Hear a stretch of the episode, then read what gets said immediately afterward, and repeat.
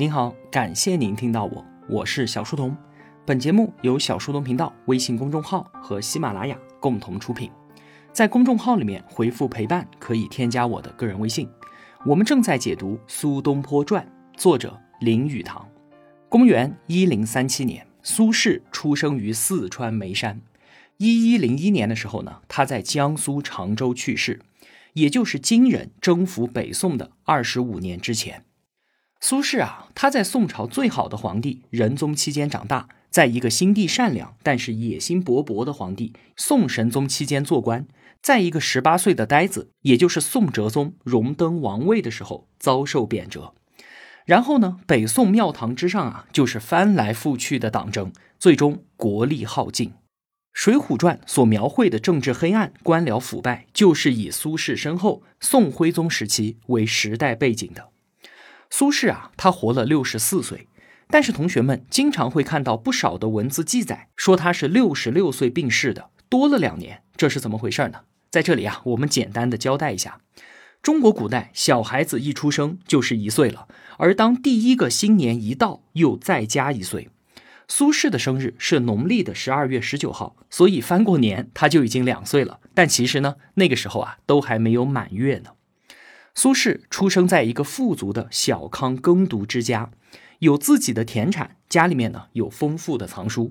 老父亲苏洵一共有六个孩子，苏轼、苏辙前面还有一个哥哥和三个姐姐，但是很不幸，全部都早逝了。这父子三人同在文坛上名声鹊起，被称为三苏。唐宋八大家，他们老苏家就占了三席，这在中国历史上啊也算是绝无仅有了。而且啊，苏轼、苏辙两兄弟一同为当世文坛大家，一同在政治上大放异彩，一同经历宦海沉浮，而一生呢都视彼此为手足知己，一生都相知相勉，也堪称是传世佳话了。在民间啊，还流传着这样一个美丽的传说，说苏轼呢还有一个非常有才华的妹妹苏小妹，嫁给了苏东坡的门下学士秦观。话说呢，在洞房花烛夜的时候啊。苏小妹出了一个对联：“闭门推出床前月”，非要让新郎官对出下联，不然呢就不给进洞房。秦观呢虽然也算得上是才思敏捷，但是当时啊心中焦急，在门外徘徊了很久，愣是对不上来。索性啊苏轼出手相助，捡起一块石头扔到了池塘里面。秦观听到扑通一声，顿时有了灵感，对出了下联：“闭门推出床前月。”投石冲开水底天，你看工整而巧妙。这个小故事啊广为流传，但是很可惜，这位苏小妹是后人杜撰的。我们翻阅苏轼兄弟俩几百封信件，从来就没有提及他们有这样一个妹妹，也没有说秦观和他们苏家有什么亲戚关系。而且啊，秦观他第一次见到苏轼的时候已经二十九岁了，人家早就结婚了。当时苏轼也已经四十二了。就算他真的有个妹妹，也快四十岁了，要比秦观大上十几岁呢。从流传的这些趣闻轶事当中，我们不难发现，苏小妹总是喜欢出一些脑筋急转弯一样的文学难题来刁难周围的人，而这正是苏轼他乐此不疲的事情。在后人的心目当中啊，像苏轼这样一个风趣智慧的人，应该有很多有趣的故事。但是，一些道听途说呢，又不好直接安在苏轼的头上。于是就想着，他应该有一个同样可爱、同样聪明又同样有趣的妹妹来演绎这些逸闻趣事。所以呢，苏小妹这个文学形象啊，就诞生了。其实她就是苏东坡的一个美丽的倒影。苏轼在她的衬托之下，也越发的生动、亲切和有趣了。我们从八卦当中回来，老父亲苏洵，他的一生啊，其实并不顺利。古代的读书人都是学而优则仕，以考取功名为最高目标。可惜苏洵呢，屡考不中，后来呀，索性就不考了，不参加科举了，闭门在家读书、思考、写作。学习这件事情，一旦摆脱了功利性，眼界就会开阔，偏见就会弱化，理解也会更加的深刻。后来呢，苏洵就凭借自己的著作被朝中的高官举荐，没有参加考试，直接就进入了仕途。在老苏的言传身教和耳濡目染之下，苏轼和苏辙两个兄弟从小就博览群书，满腹经纶。话说呢，在他们十岁的时候啊，苏洵给孩子们正式取名。苏轼和苏辙，他们俩的名字都是车字旁的，都和车有关。苏轼的轼是车厢前面驾车人手扶的那条横杆。对于一辆车来说啊，车厢、车轮、车轴种种都有它们各自的实际用途。只有这个车饰这条横杆看似是可有可无的，但是呢，如果没有这辆车啊，也就不完整了。苏洵是想提醒哥哥，你才华横溢，锋芒毕露，必然招致灾祸。希望你以后啊，能够收敛锋芒，就像车饰一样，即便身处车子最险要的位置，也能够善于掩饰自己，可有可无，却也是无用之用。那苏辙的辙呢，就是车轮碾压过后留下的痕迹。苏洵是想提醒弟弟，行车必有车辙。一辆车，它跑得再快，也不会有人觉得这是车辙的功劳。但是，一旦有了翻车之祸，罪责也怪不到车辙的头上，车辙就很妥当的处于福祸之间。真可谓是知子莫如父啊！兄弟俩日后的经历，真的就印证了老父亲当年的担忧。苏轼一生波折，很大原因就在于他的个性率真、口无遮拦，不善于掩饰自己。而这似乎啊，也是我们今天喜欢他的地方。苏辙和哥哥相比呢，确实要稳健得多，个性深沉，含蓄不露。所以呢，他尽管也经历了不少的波折，但也算得其善终。不过啊，在我们后人心中，苏辙也就少了许多快意恩仇、潇洒自在的魅力了。说到名字呢，我们再多聊两句。苏轼字子瞻，号东坡。古代的读书人啊，通常都有几个名字，正式的名字就叫苏轼，老父亲给取的。另外呢，字是给亲朋好友口头上称呼的，不提姓，直接叫子瞻，这就亲切许多了嘛。如果不是很熟的人，礼貌相称，就在后面加一个先生，子瞻先生，或者叫苏子瞻。再有很多文人都会给自己取一个雅号，作为书斋的名称，也经常刻在印章上面。东坡居士就是苏轼被贬黄州的时候呢，给自己取的雅号。后来出名了，人们就索性以雅号相称苏东坡。对于儿时苏轼产生巨大影响的，不仅仅有父亲的严厉要求和言传身教，还有母亲的功劳。话说呢，在他十多岁的时候，母亲给他讲《后汉书·范庞传》。这个范庞啊，是东汉著名的政治家。东汉时期，朝纲崩坏，政权落入到宦官之手。范庞呢，刚正不阿，屡次上书弹劾奸党，最后被奸臣陷害，判处极刑。上刑场之前啊，他就和母亲诀别，他说：“对不起，母亲，今后我不能尽孝了，只求您不要为我徒增伤悲。”他的母亲说：“啊，今天你能与忠义之臣齐名，死有何恨啊？美名和长寿岂能双全？母亲支持你舍生而取义。”范庞和母亲的故事啊，那可真是荡气回肠。十多岁的苏轼听完之后，激动地说：“母亲，如果我也要做范庞这样的人，您同意吗？”这个问题啊，如果换作是我的话，我可能会说：“孩子，范庞确实是一个大英雄，了不起，但是我可不想你因此去死啊。”而人家苏轼的母亲是怎么回答的？他说：“你能做范庞，难道我就不能做范庞的母亲吗？”你看，什么是伟大的人格和道德教育？正是如此啊！苏轼往后一生果敢坚毅，百折不回，这和他儿时所受到的教育是有直接的关系的。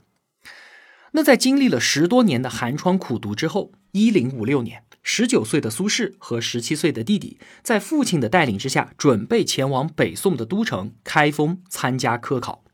首先呢，他们去到了四川的省会成都，去拜会地方大员张方平。苏洵将凝聚了自己多年心血的著作呈现了上去。张方平看了之后啊，对苏洵是非常的器重，于是抬笔写信给朝中文坛泰斗礼部侍郎欧阳修，力荐苏洵有王佐之才。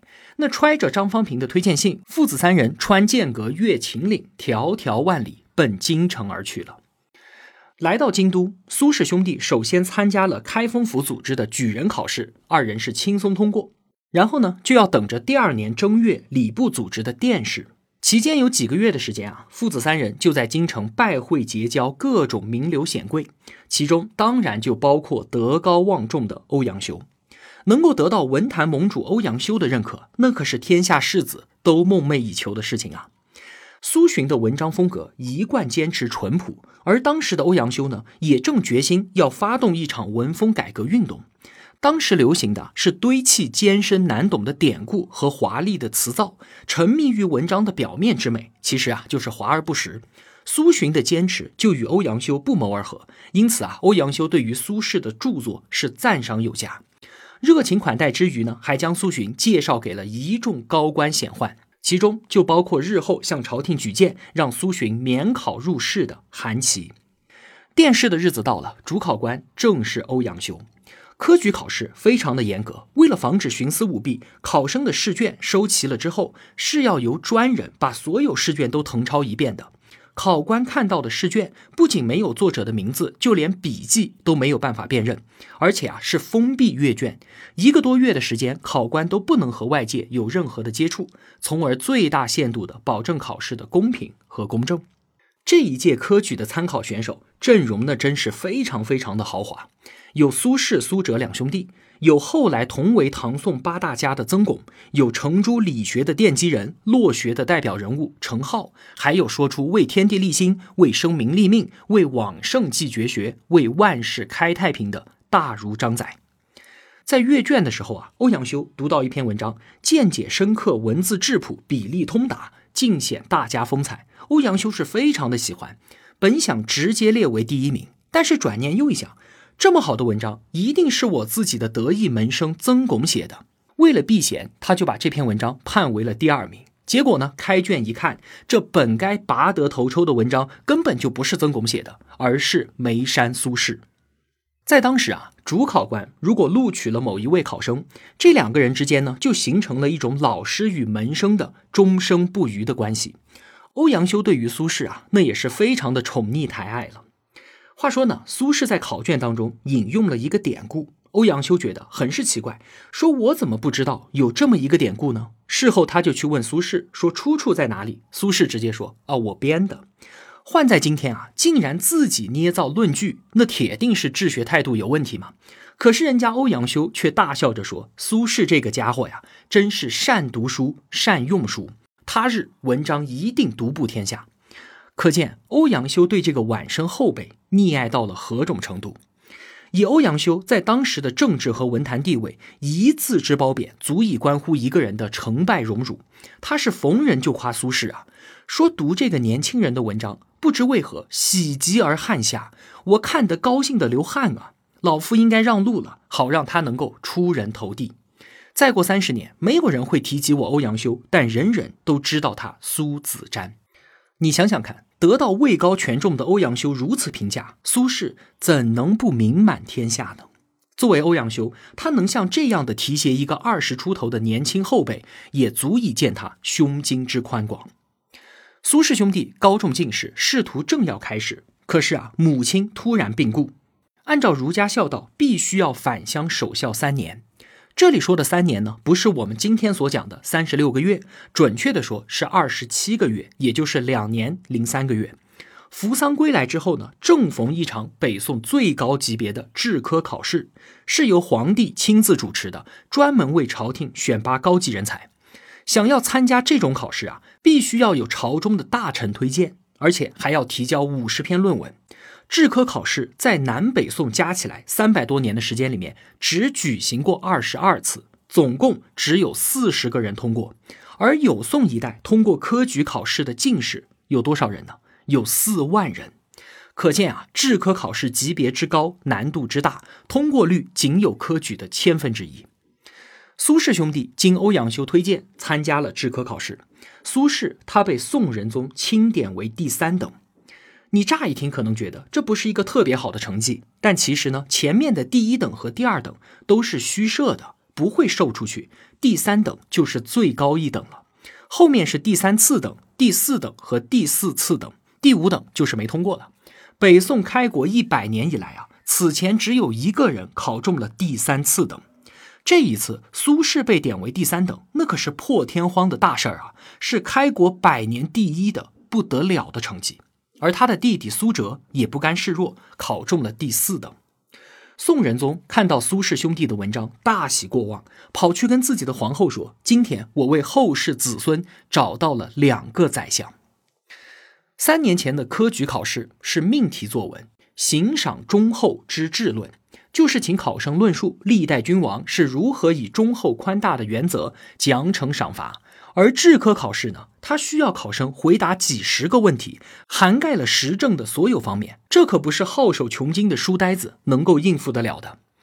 熊毅说苏轼里面有这么一点挺有意思的，在苏轼百年第一的高考作文中，有一段是关于军事的。当时啊，大宋北有辽国，西有西夏，外患不断，怎么办呢？苏轼给出了一条奇谋，说干脆让与西夏接壤的秦地独立。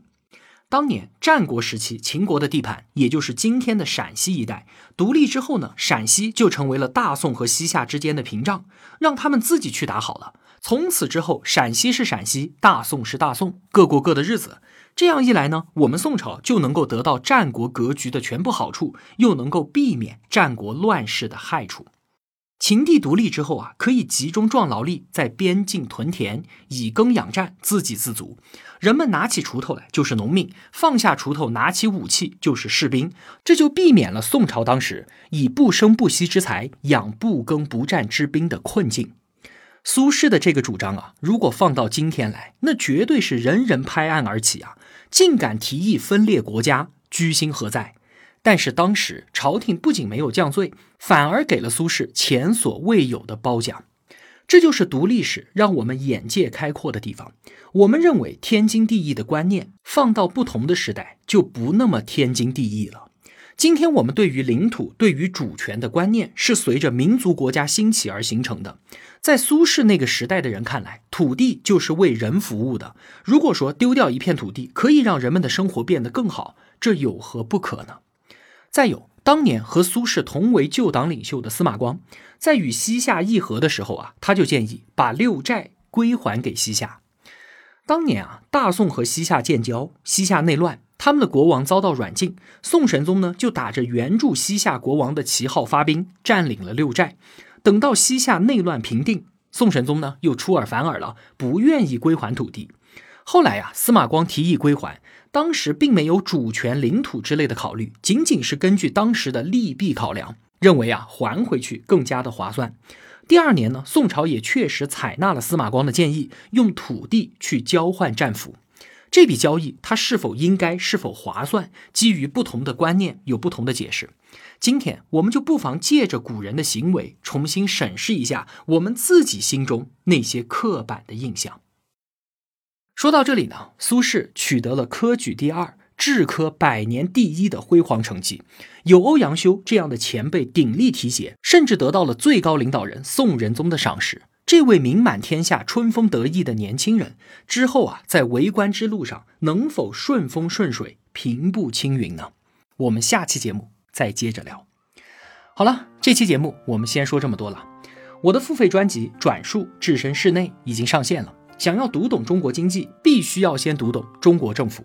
看完这本书，你会深刻的理解中国三十多年来经济变迁的背后逻辑，进而能够理解身边正在发生的事情。它能帮我们寻觅到一些机会，争取啊改善一下自己的生活。通过音频下方的海报二维码就可以优惠购买了。感谢支持，我是小书童，我在小书童频道与您不见不散。